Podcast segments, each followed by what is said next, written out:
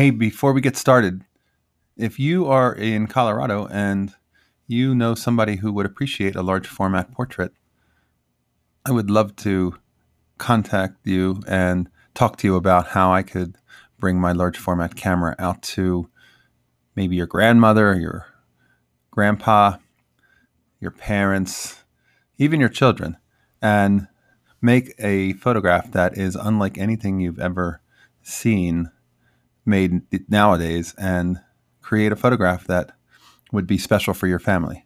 So if you're interested, give me a ring or email me at info at kennethwajda.com. All right, on with the show.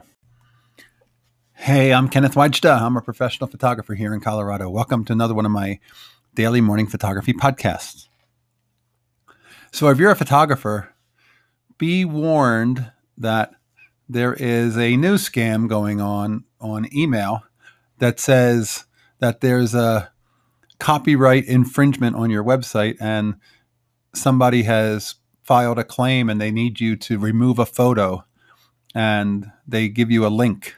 And that link is supposed to be where the offending photo is. But really it's a link to some kind of a phishing scheme or some kind of a scam. And don't click the link don't click any links in anything like that that says something like that because scammers will always come up with something and they're looking for the quick trigger response of somebody saying, What, me?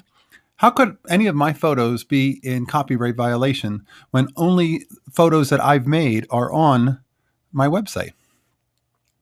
And I Googled it and found out that it's a readily seen scam that's been popping up aimed at photographers. So you should know about it and make sure you don't engage them because you may be giving away vital personal information.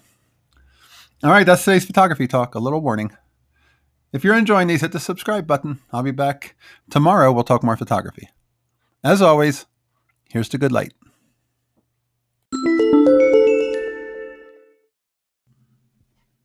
Just one quick reminder that we need photographers to contribute to the Wise Photo Project, and we need photographers from around the world. So if you are one, please join us.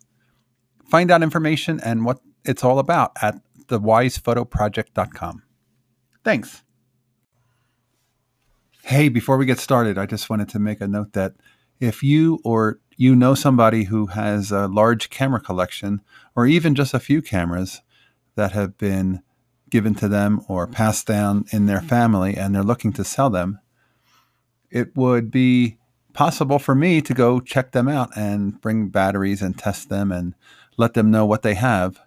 If you know somebody or you need that service, go to thecameraseller.com and I have information there about how I can do an in person consultation or online Zoom consultations and help you know exactly what that equipment is worth.